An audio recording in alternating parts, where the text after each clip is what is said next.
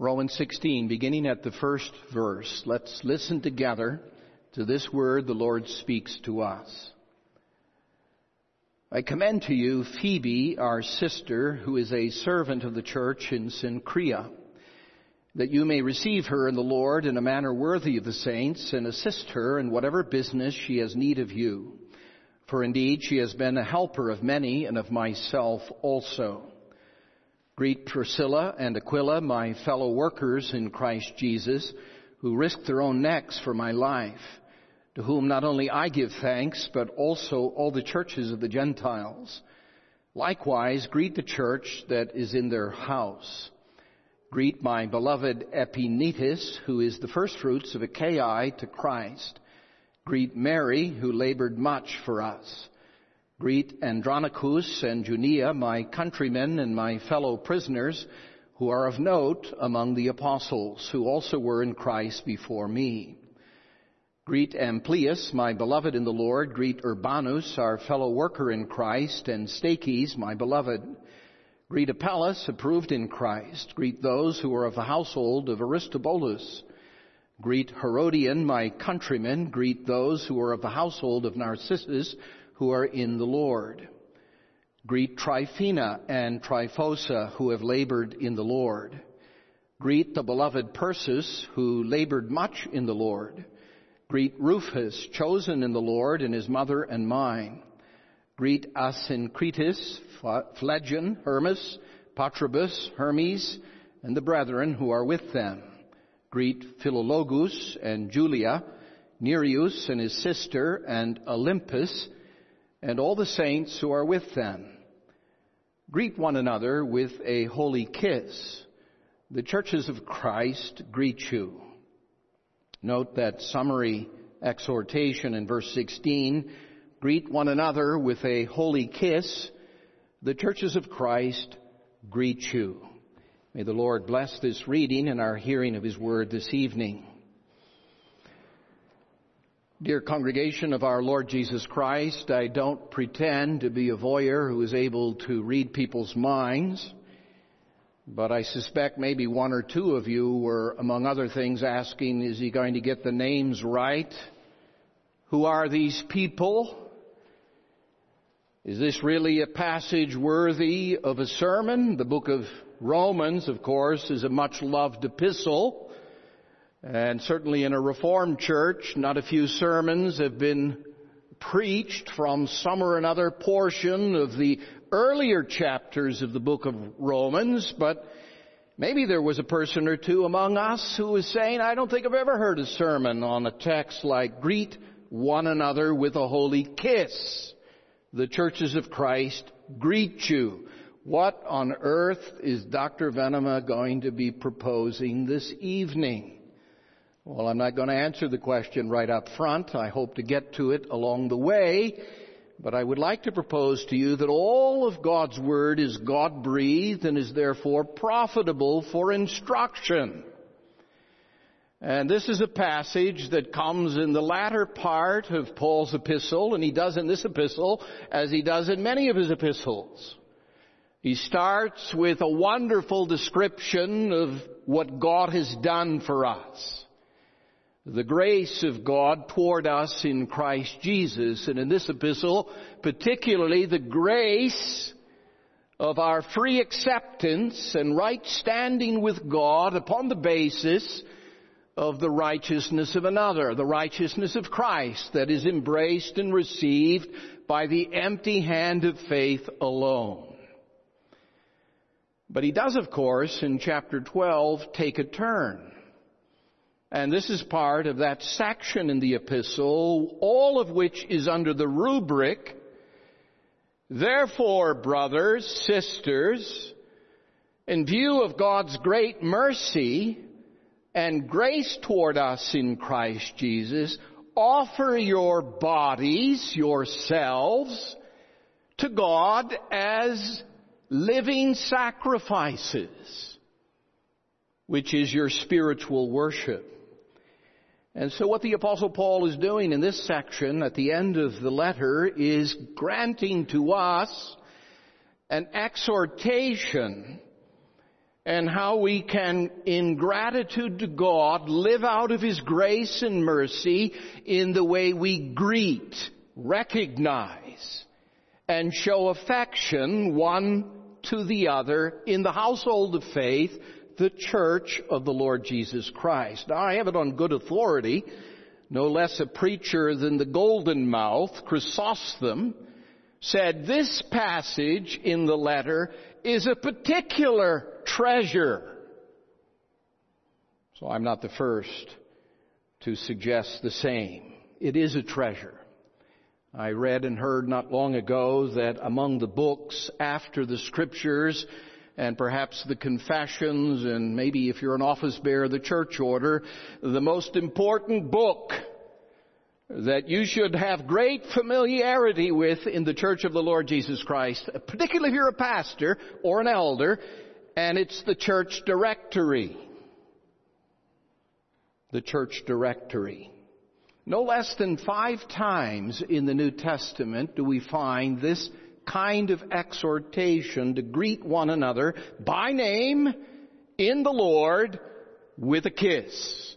Paul does it four times the apostle Peter does it, but he calls it the kiss of love, which is a redundancy because the kiss is a symbol and a sign of brotherly, sisterly affection among the saints, among those who belong together as brothers and sisters to one house, having one Lord, one elder brother, indwelt of one Spirit, and naming one God and Father of us all.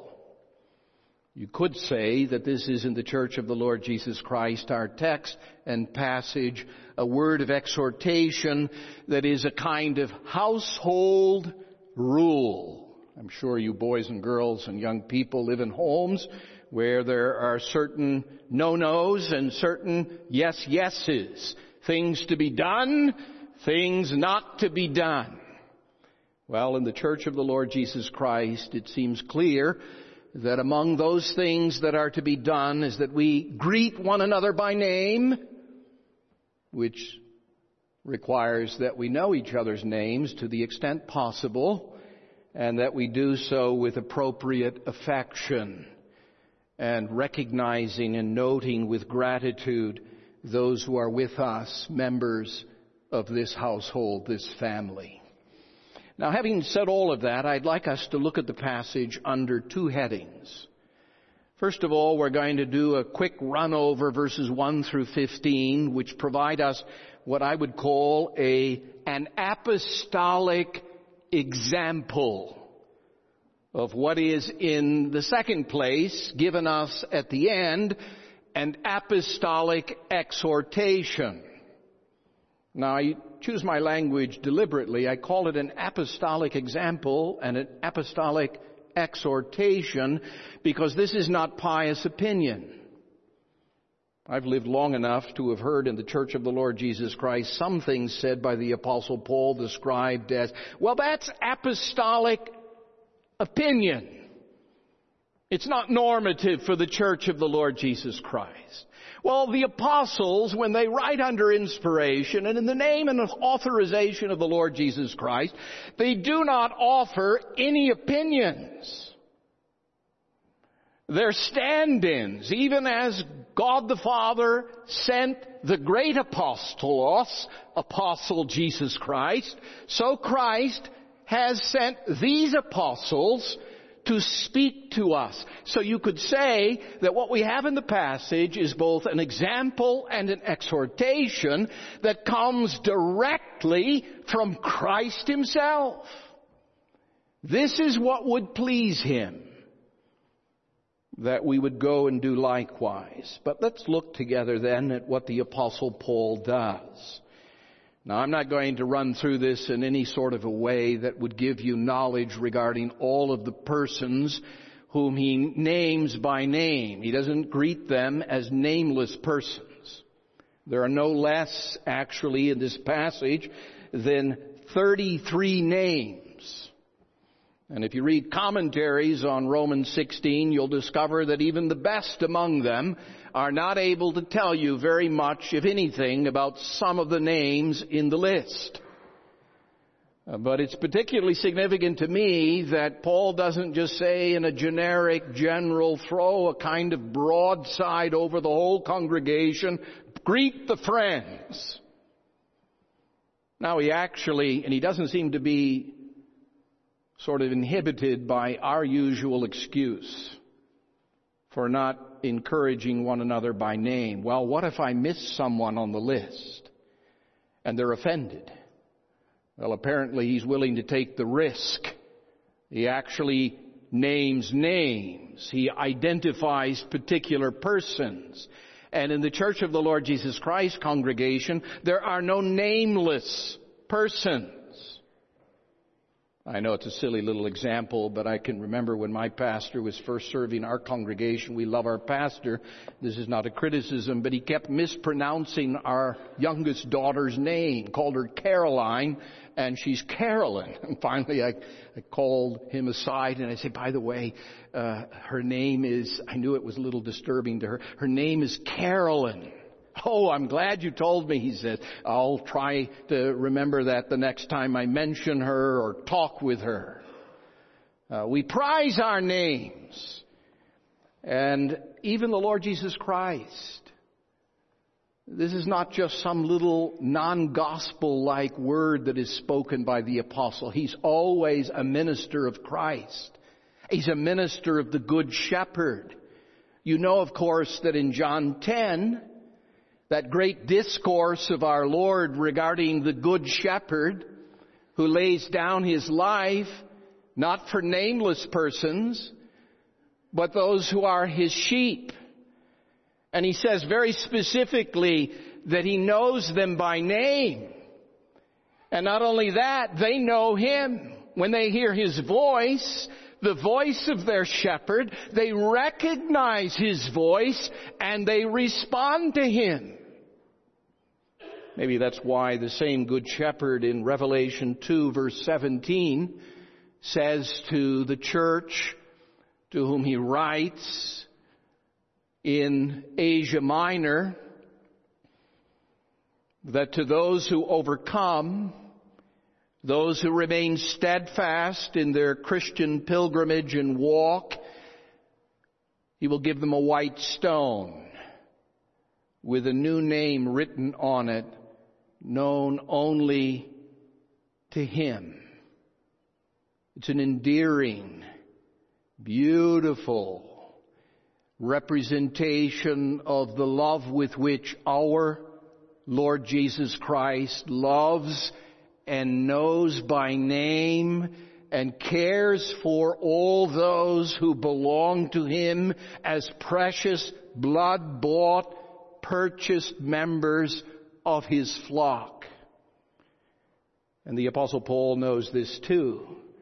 And so he greets them all by name. But not only that, notice that among them, 24 of the names were in the church to which this letter was sent. And of those 24 names, 17 of them are men, but no less than seven of them are women. And of the women mentioned by name, the apostle Paul is also often speaking of the work, the labor, the contribution that they had made. They worked hard for me and for the work of the gospel in which I was engaged. Commentators will also tell you that among these names, these 33 names, 24 of them from Rome, 17 of the men, 7 women, there are some who were probably of a higher rank, perhaps even, within the imperial court in Rome, serving the emperor in positions of relative prominence, people of broader reputation and rank and even, as was apparently true of Phoebe, the first woman mentioned in the chapter, persons who had means with which to support financially the work of the gospel. Others of them were no doubt like those of whom Paul speaks in chapter 12 when he says, you're not only to pay respect to those of prominence in the congregation, but those who are oftentimes overlooked, who are on the periphery, who are on the outskirts, who are not front row and center, thought to be VIPs in the congregation persons of lesser rank, persons of less prestige, but nonetheless precious to Christ's apostle Paul and to the Lord in whose name he speaks. Now I could go on and say more, but let me just call your attention to a couple of rather controversial features in this particular litany of names. I've mentioned just a moment ago that the first mentioned is none other than Phoebe, our sister, says Paul, who is a servant, a diakonos of the church in Cenchrea. And then he goes on to try, describe her as a patron of the gospel, a woman of means, some conjecture that she may well have been the person who had brought as courier the letter of the apostle Paul to Rome. That's speculation.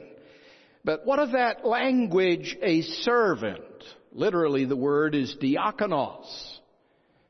Deacon. Now I have to be very quick to point out something very significant. The word deacon, diakonos, or some form of that word is a very, very commonly employed term in the New Testament. All of God's people are servants. They're all granted ministries or services, same word in 1 Corinthians 12, whether male or female. Only three times in the New Testament is the word deacon used for what we would call an ordained servant, our deacons, for example, and that's in Titus 1 and in 1 Timothy 3 twice. So it is arresting of the text to a purpose undiscoverable in the text to suggest that, well, Paul here is in a backhanded sort of way providing some kind of testimony that women should serve in the ordained office. I know I'm walking here in uh, difficult terrain in what might be called thin ice. I should say this when I'm in Pella. I was once a student at Pella Christian High School and our math professor was known affectionately as the bear. And he got that name for a reason. He was an intimidating fellow and he once said to me, Venema, you are treading on thin ice.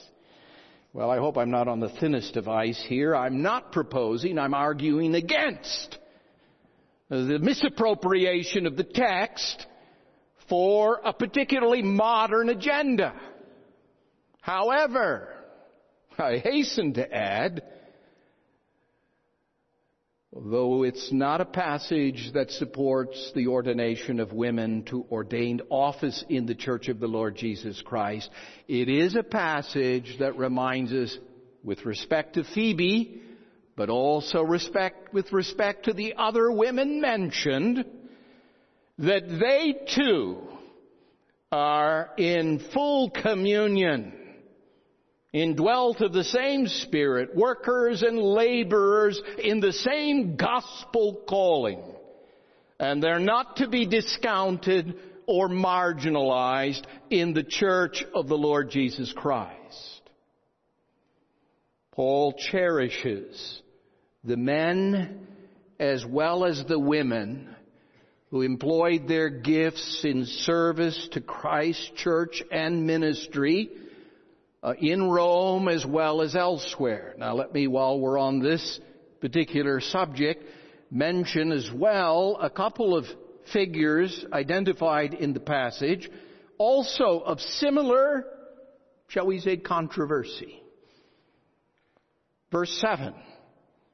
Greet Andronicus and Junia, my countrymen and my fellow prisoners, who are of note among the apostles, who also were in Christ before me. Now, it so happens that the form of the name Junia is likely feminine. Not necessarily. It could be a shorthand for Junias, the form of the name if it were a man. And she is, or he, it's not entirely clear, is called one who is regarded or known among the apostles, who are of note, it says, among the apostles.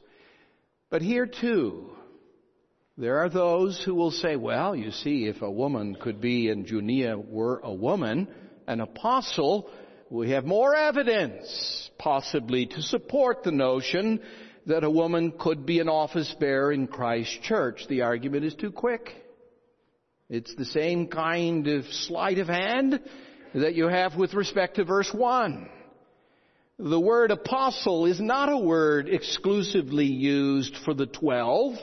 It's also a word used in various places. I could give you two texts. I won't read them. You can jot them down and see for yourself.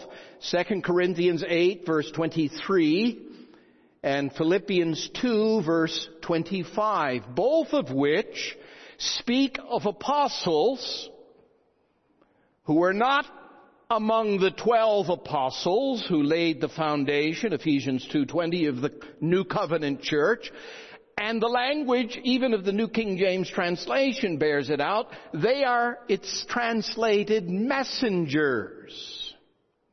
That's the basic meaning. Just as the word deacon means a servant, the word apostle, I happened to be in, in Muir Woods in California not long ago, and lo and behold, they have a plaque engraved on one of the great trees, and it speaks of how an apostle of the United Nations in the aftermath of World War II had spoken on that site about some or another subject. But what caught my attention was the person in question was denominated an apostle. Now here again I make the same comment I made earlier. Not only is the apostle calling out by name, particular specific persons whom he identifies. But both men as well as women who were cherished by him and regarded by him with great Christian affection as those who had labored with him in the cause and in the project of the gospel. Now you say, Dr. Venema, that's all very interesting, but what does it have to do with you and me? Well, let's come then to the second thing. Notice the concluding after the apostles' example exhortation. Verse 16, at the end of the list, he says, greet one another with a holy kiss. The churches of Christ greet you. What is the apostle Paul commending? He's commending to the church in Rome and to the church in Pella the covenant, United Reformed Church, that this be a place where we know each other in the Lord. And we care about each other enough to, to the extent, I know Congregations vary in size. Your congregation's a large congregation, so it's not likely to be possible. Don't think for a moment I'm saying you have to know everyone's name. Not my point. But it is my point to say these people are important. They all have names. They have a place among God's congregation, the congregation of the Lord Jesus Christ with you. And if they are precious to the Lord, who loves and cares for each one and knows them by name, they are dear to Him. They should be so also to you. You might want to try to learn. I do say this to my students in the course of their studies in seminary. I do teach doctrinal studies, but a few practical words of exhortation. I said a good test of a shepherd is that he knows the names of the sheep for whom he cares. And you must do your best and to the extent possible, here's a real test I say to them. Do you know even the names of the little children? Now you don't want to fake it. My father would tell me the story of a certain pastoral friend of his who made it a practice when he was in a group gathering. He'd see someone he was supposed to know, but he didn't, or had forgotten their name. He'd say, Rich, who is that over there?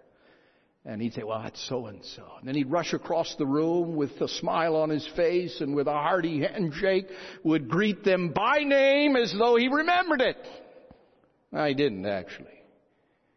No, that's not what we're talking about. We're talking about a genuine, heartfelt interest in each other. In the church of the Lord Jesus Christ. You know, in our culture, our society, I'm told that suicide rates are skyrocketing, particularly among younger people and certain categories of persons. And it coincides. I don't make a causal effect relationship necessarily, but there's certainly a correlation with the isolation. Everybody's texting out like crazy and all kinds of other means of communication, but they haven't any real friends whom they know by name and whom they cherish from the heart. Not so in the church of the Lord Jesus Christ. This is an oasis it ought to be in that kind of wilderness. No one comes among us and stays long remaining nameless. Not if Christ knows them, so ought we. That's the sense, you see, greeting one another with a holy kiss. In Paul's day means to greet each other in a way that acknowledges both the particular identity of the other by name, but with a special kind of regard and affection in the Lord. You know how that goes, don't you, when things are not going well in family relationships and in interpersonal within the congregation relationships? You're walking in the aisle in the grocery store and they see you and they're off in another direction. That is a terrible thing. It ought not to be. I understand it. We live in a sinful world and we're all sinners. But it ought to be our heartfelt desire that in this church of the Lord Jesus Christ, we seek to know each other as best we can and to know each other by name and to greet one another with appropriate affection. Because you see, my my point here is that you needn't, as a matter of fact, I would recommend strongly that you not literally kiss one another. Certainly in this particular cultural moment in our country that could most easily be misconstrued and not a particularly clear testimony or witness. But we are people, aren't we, who are oftentimes a little less expressive as it relates to our affection one for another. You know, there's an old paraphrase of this verse by Phillips. I don't know if you're familiar with Phillips' paraphrase. I'm not an advocate of paraphrases, but I think he captures a bit of wisdom when he renders it this way. Give one another a warm, hearty handshake all around for my sake.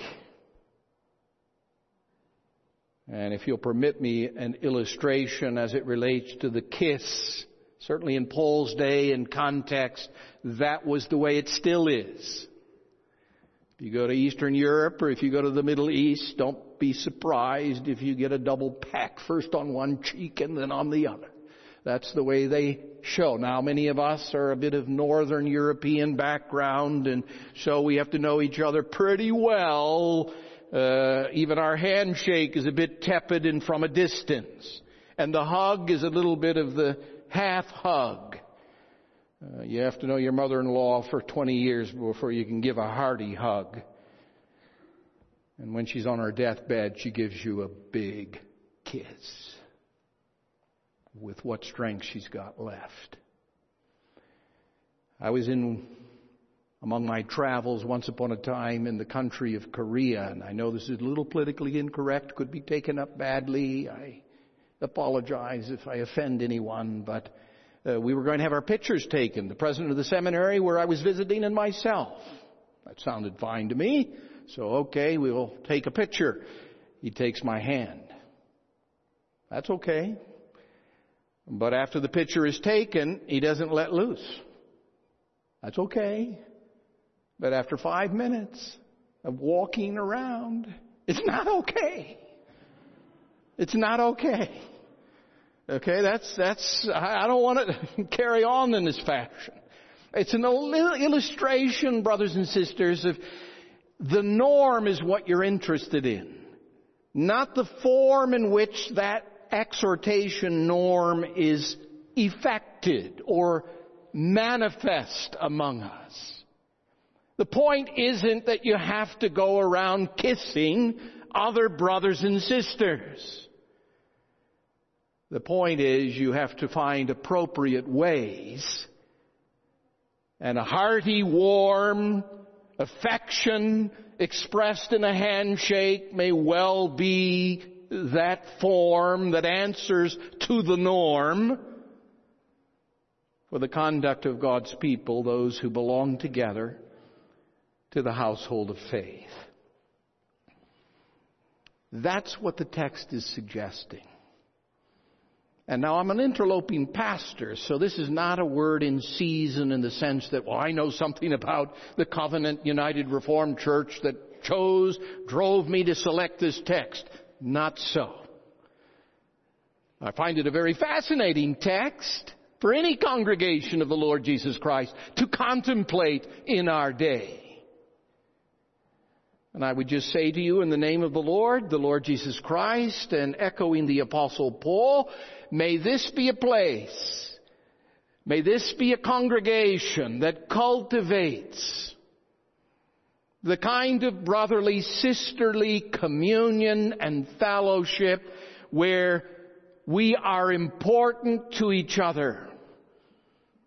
The women as well as the men and they make valuable, precious, recognized contributions to our life together.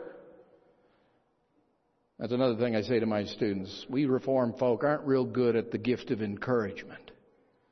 So let me challenge you as a minister to be a minister known as a minister of encouragement. You'll find a lot of encouragement in the New Testament for that kind of ministry. To stir one another on to love and good works. To exhibit in the congregation an affection for each other that by the Spirit of the Lord Jesus Christ will be contagious and will shape and form us more and more according to the desire of our good shepherd, the Lord Jesus Christ, who knows you by name and cares about you in a very particular and special way in His mercy and grace. Amen. Our Father in heaven, may we as a congregation of the Lord Jesus Christ, as brothers and sisters together, indwelt of Christ's Spirit, may we cultivate in our relations one with another, even in the way we greet and extend the hand of warm greeting to one another that we care about and are aware of, we take notice, we recognize, we cherish one another in the Lord. For we know that this pleases you and this accords with your holy will for your dear congregation, whom you purchased, for whom you laid down your own life. We pray in Jesus' name. Amen.